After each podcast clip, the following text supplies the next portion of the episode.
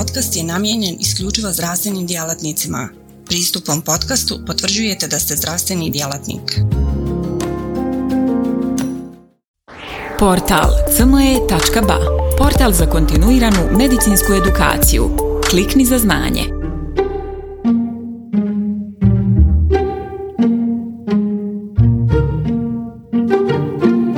Poštovani kolegice i kolege, u uvodnom dijelu današnjeg predavanja o trimetakoru e, ja ću govoriti o ulozi ovog lijeka u tretmanu stabilne angine pectoris te o njegovom mehanizmu djelovanja.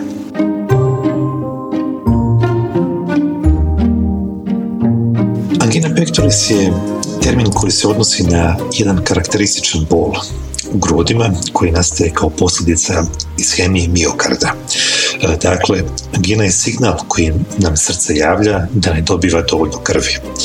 Uzrok tome je suženje koronarnih arterija. E, ovaj fenomen je poznat jako dugo. Prvi opis ove bolesti dao je indijski ljekar Sušruha koji je opisao anginu pectoris kao, citiram, bol u grudima u predjelu grudne kosti ograničenog trajanja, javlja se u naporu i emocionalnom stresu u vidu žarenja, a prolazi u mirovanju. I ovaj opis je star gotovo 3000 godina. E, s jedne strane, iako se ovome e, definiranju problema malo toga ima što dodati u današnje vrijeme, tretman bolesti se naravno drastično promijenio u zadnjih nekoliko decenija, da ne govorimo u zadnjih 3000 godina. Tako da e, bolest tretiramo u današnje vrijeme na nekoliko načina. S jedne strane, cilj nam je ukoliko je moguće ukloniti sušenje arterije koje dovodi do ishemije miokarda.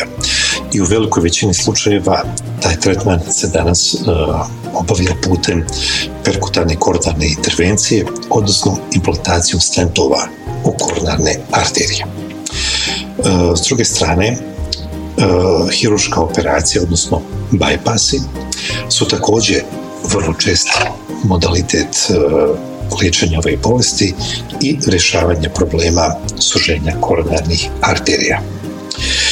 S druge strane, veliki broj pacijenata se tretira neinvazivno, znači farmakološki, odnosno davanjem lijekova. Koji god modalitet liječenja da je u pitanju, ciljevi tretmana su s jedne strane ublažavanje simptoma, koji mogu biti jako izraženi i ometati normalno funkcioniranje pacijenata, a s druge strane poboljšanje prognoze ove bolesti. E sad, e, legitimno se možemo zapitati zašto u današnje vrijeme uopšte farmakološki tretman još uvijek postoji. Zašto sve pacijente e, ne operiramo ili ne stentiramo kad već imamo tako razvijenu interventnu kardiologiju u današnje vrijeme. Pa razloga ima puno. Navešćemo neke od njih.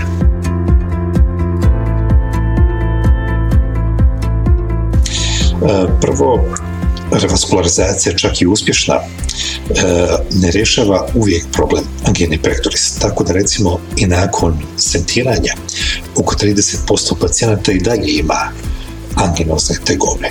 Tako da su prinuđeni uzimati lijekove. E, nadalje, intervencija nije uvijek moguća.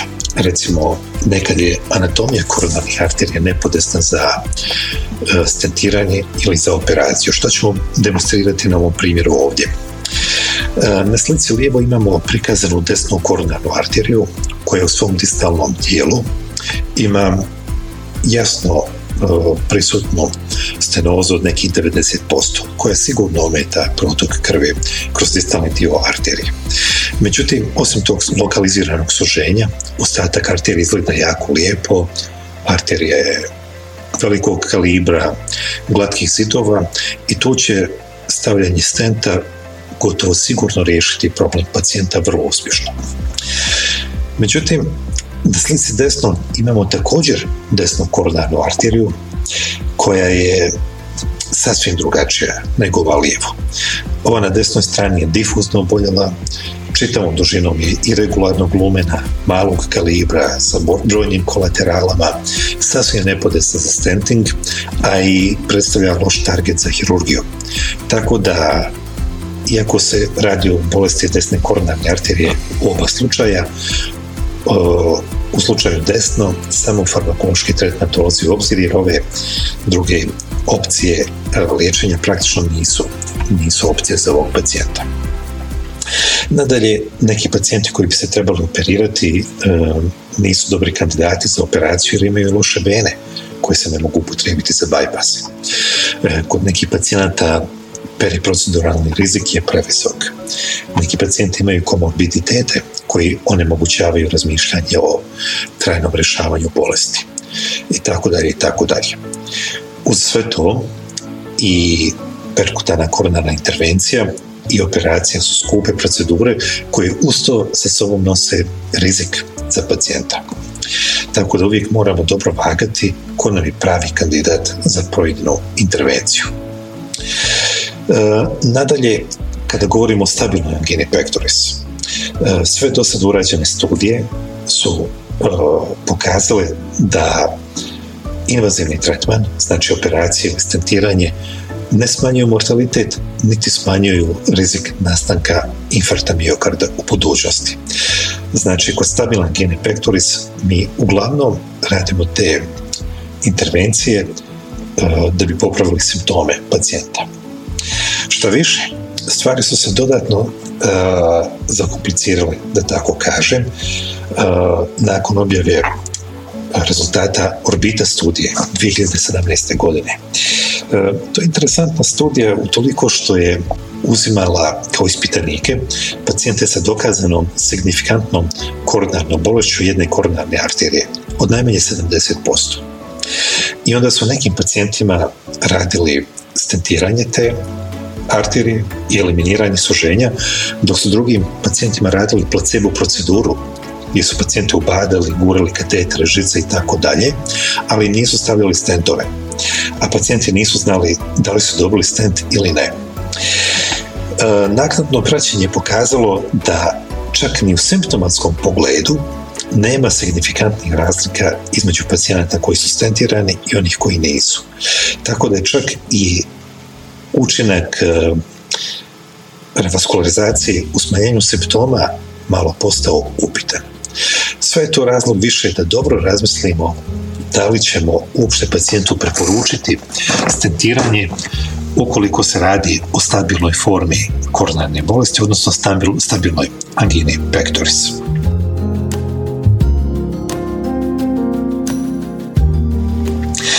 i ova saznanja su reflektirana i u smjernicama Evropskog udruženja kardiološkog u tretmanu stabilne koronarne bolesti, odnosno stabilne angine pectoris, gdje kao što vidite prvi izbor liječenja su svakako lijekovi, beta-blokatori, nitrati i tako dalje.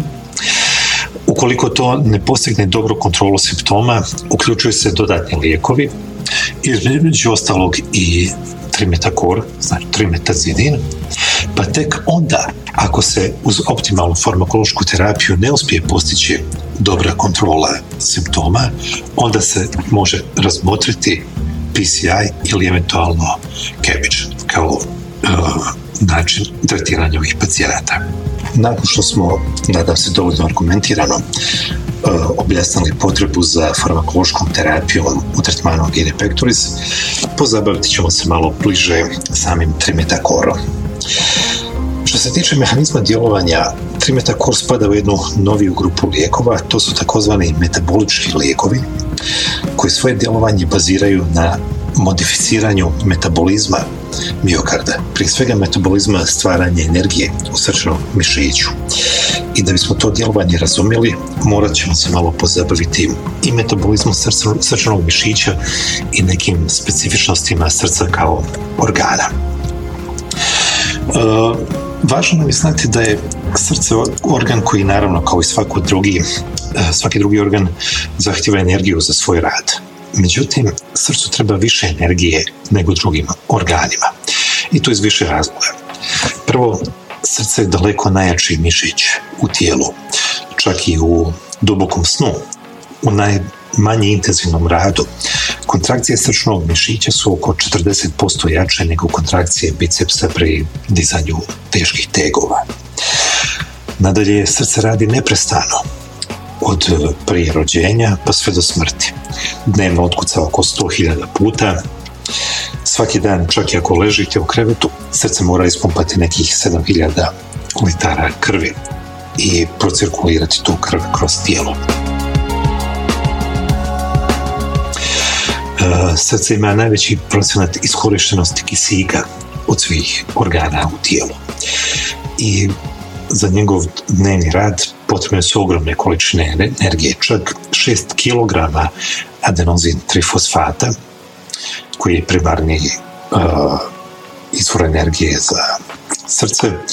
Naravno, taj ATP se stalno razgrađuje i ponovo generira, ali to je količina ATP-a koji srce potroši dnevno. Znači oko 20-30 puta više nego što je sama masa srca kao organa. ATP se može dobiti uh, na više načina. Uh, daleko najvažniji su aerobni načini proizvodnje ATP-a, mada i anaerobni ima jednu uh, anaerobni metabolizam također ima jednu malu ulogu.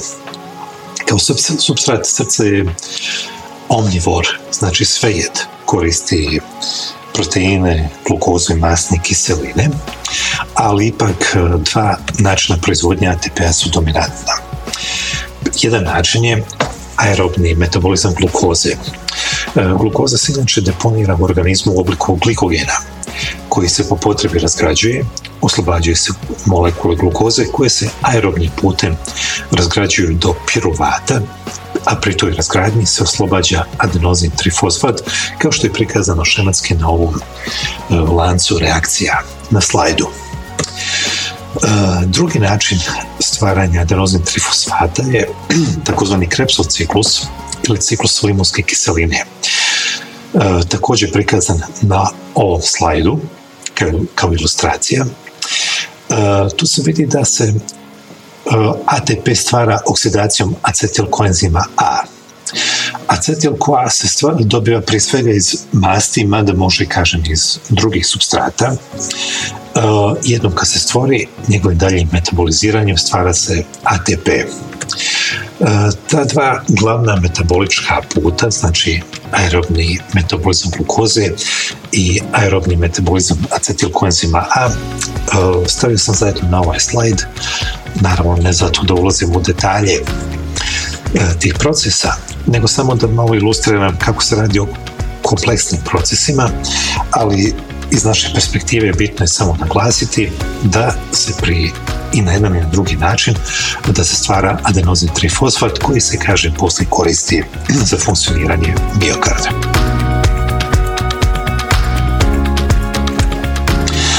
E, srčani mišić ima neke karakteristike koje ćemo ovdje naglasiti.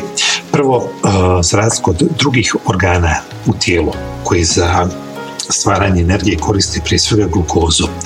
Srce oko dvije trećine svoje energije dobiva iz slobodnih masnih kiselina, a oko 20% energije dobiva iz glukoze. Znači to je jedna razlika u odnosu na ostale organe tkiva. Drugo što nam je bitno znati je da se više energije može dobiti iz masnih kiselina nego iz glukoze, ako posmatramo istu količinu tvari. I to je ujedno i razlog zašto srce koristi upravo masne kiseline kao izvor energije. Jednostavno, na taj način se može proizvesti više energije. Dalje, ono što nam je bitno je da je potrošnja kisika veća pri oksidaciji masnih kiselina nego pri oksidaciji glukoze. Znači, masne kiseline imaju prednost utoliko što se iz njih dobiva više energije po jedinici mase, ali s druge strane imaju nedostatak što se za taj metabolizam troši više kisika po jedinici, a, po jedinici mase nego što je slučaj za glukozu. Tako da ako gledamo koliko se adenozin trifosfata proizvede po utrošenom kisiku, vidjet ćemo da se da je tu glukoza efikasnija u smislu da se više energije dobije korištenjem uh, određene količine kisika ako se metabolizira glukoza, nego ako se metaboliziraju masne kiseline. E sad, kod zdravog srca i zdrave krvnih žila, razumno je koristiti masne kiseline.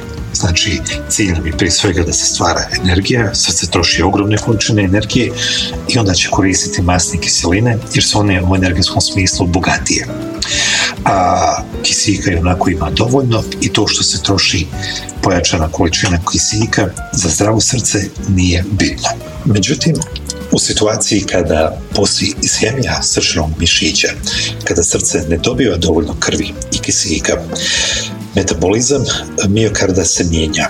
I to se mijenja na vrlo veliki i vrlo kompleksan uh, broj mehanizama i načina i koji daleko preozilaze današnju temu i mi se nećemo detaljno upuštati u sve njih naravno, nego ćemo samo uh, opisati nekoliko osnovnih promjena koji su nam iz praktičnih razloga bitne za današnju temu.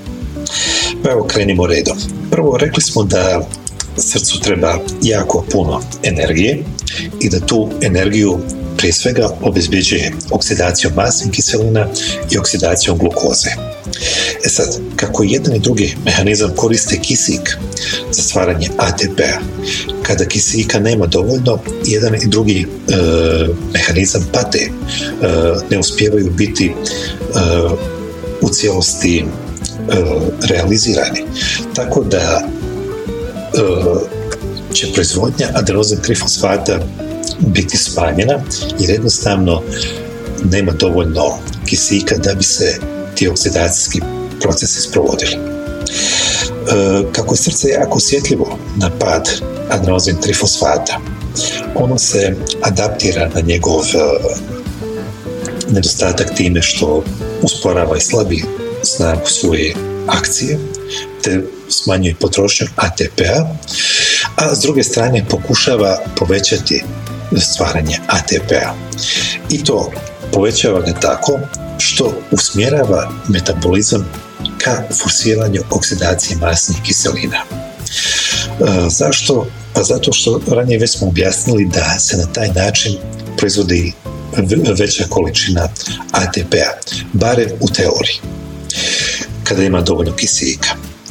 Problem je kada kisika nema dovoljno, taj uh, mehanizam je kontraproduktivan jer već smo ranije objasnili da oksidacija masnih kiselina troši više kiselika po jedinici proizvedenog, proizvedenog ATP-a nego oksidacija glukoze. Tako da u situaciji kada kiselika nema dovoljno, forsiranje oksidacije malih kiselina, masnih kiselina paradoksalno dovodi do smanjenja proizvodnje adenozin trifosfata. Jer jednostavno uh, postojeća ograničena količina kisika se troši iracionalno odnosno troši se više uh, kisika za proizvodnju ATP-a nego što bi uh, se trošilo kada bi se forsirao glukozni metabolizam. I znači to je jedan od problema uh, koji se javlja u, u situaciji s hemijom. Drugi problem je taj što kako je količina kisika smanjena, još je taj kisik usmjeren ka oksidaciji masnih kiselina, nema dovoljno kisika za oksigenaciju, oksidaciju glukoze. Tako da se aerobni put razgradnje glukoze i stvaranje pirovata reducira. A metabolizam glukoze postaje anaeroban i metabolizam se znači usmjerava takoz, ka takozvanom korijevom ciklusu, odnosno ciklusu anaerobne razgradnje glukoze preko stvaranja laktata, odnosno mliječne kiseline. Problem sa ovim metabolizmom je prvo u tome što je manje efikasan i njime se stvara manje uh, adenozin trifosfata nego aerobnim putem, osim toga uh, javljaju se drugi problemi. Naime, laktat koji bi se trebao uh, transformirati u piruvat ne može se transformirati zato što je i za taj proces potreban kisik. pa onda dolazi do nakupljanja, prvo do stvaranja laktata, drugo do nakupljanja laktata koji se ne može dalje izmetabolizirati. Laktat potom dovodi do ćelijske acidoze, a acidoza sama po sebi dovodi do niza uh, poremećaja ćelijske funkcije. Uh, u prvom redu do preopterećenja ćelije sa kalcijem, znači količina kalcija se povećava. Tako da ulazimo u jedan cirkulus speciozus gdje jedan problem generira drugi problem koji onda generira treći problem i ti se problemi uh, međusobno postiču i njihov kumulativni učinak je s jedne strane, kažem, slabija funkcija srčanog mišića, a s druge strane oštećenje miocita zbog svih ovih negativnih efekata poremećenog metabolizma. I sada konačno dolazimo do trimetakora, do njegove uloge u moduliranju metabolizma miokarda. Kako taj lik djeluje? Pa on djeluje tako što djelimično inhibira oksidaciju masnih kiselina. E, konkretno, on inhibira jedan važan enzim u procesu ove oksidacije. E, za one koje to zanima, taj enzim se zove 3-ketoacil koenzim A tiolaza i njegovom inhibicijom e, metabolizam se usmjerava sa oksidacije masnih kiselina na oksidaciju glukoze. E, zašto nam je to bitno u ovoj situaciji? Pa iz nekoliko razloga. Prvo, e, oksidacija glukoze je efikasnija u energetskom smislu, jer bolje iskorištava kisik, odnosno za istu količinu kisika. Ovim načinom proizveće se više ATP-a. Nadalje, ako dolazi do oksidacije glukoze, bit će manje izražen e, anaerobni proces razgradnje glukoze, pa će stvaranje laktata biti manje nego što bi inače bilo, pa će i ćelijska acidoza biti manje izražena, pa će i sve one posljedice, negativne posljedice acidoze biti manje izražene. Znači, kažem, e, metabolizam je kompleksan, pa i ovaj učinak trimetakora također kompleksan, ali to su glavni pozitivni učinci. E, također ono što je zanimljivo kada znamo ovaj mehanizam djelovanja, jasno nam je zašto se trimetakor može kombinirati sa praktično svim drugim lijekovima koji inače koristimo u kardiologiji. Znači on je u hemodinamskom smislu neutralan, može se kombinirati i sa beta blokatorima, i sa kalcijom antagonistima, i sa AC inhibitorima, i sa nitratima, znači njegov, uh, njegovo djelovanje ne ometa i ne interferira sa djelovanjem svih ovih drugih lijekova koji su nam u ovoj situaciji također veoma bitni. Također nešto što će biti zanimljivo za dalje tog predavanja, uh, ovaj metabolički učinak ne odnosi se samo na anginu pectoris. Ovo jeste lijek primarno za liječenje angini pectoris, međutim, e, postavilo se logično pitanje da li se taj pozitivni metabolički učinak može primijeniti i kod drugih bolesti srca gdje ishemija igra ulogu. I rađene su istraživanja u kontekstu akutnog infarkta miokarda i hemijske kardiomiopatije i zaista istraživanja su pokazala da je učinak trimetakora u takvim e, kliničkim kontekstima pozitivan, što siguran sam će kolege u daljem e, tog predavanja detaljnije objasniti i demonstrirati. Ja vam se zahvaljujem na pažnji. Portal cme.ba Portal za kontinuiranu medicinsku edukaciju. Klikni za znanje. Svaka revolucija počinje s idejom.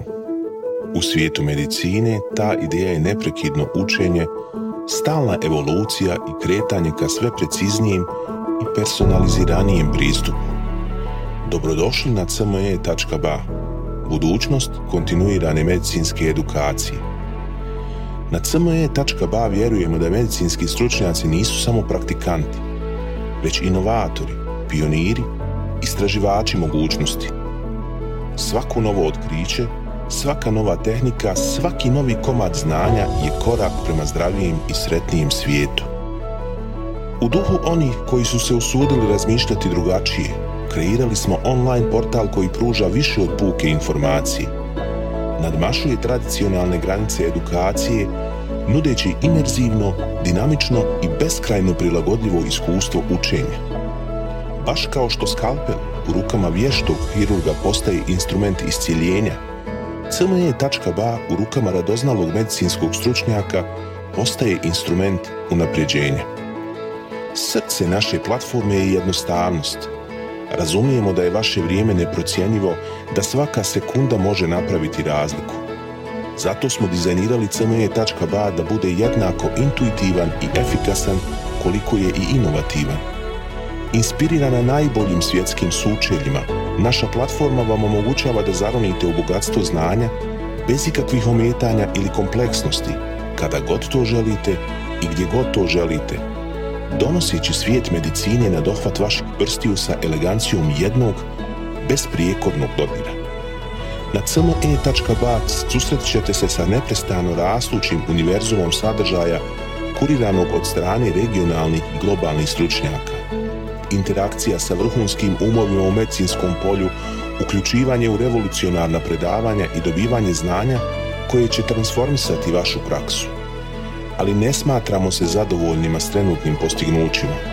Obavezali smo se na kontinuirano poboljšanje, težimo da cme.ba ostane zlatni standard za online medicinsku edukaciju. cme.ba je medicinska stranica za one malo bolje, iscijelitelje, inovatori, profesionalce koji se ne boje prekoračiti granice i preoblikovati medicinu. CME.ba je mjesto za vas. Razmišljajte bolje, učite bolje, budite bolji. Stoga kliknite za znanje i pristupite na cme.ba, gdje učenje nikad nestaje, gdje strast susreće profesiju, gdje medicina susreće inovaciju.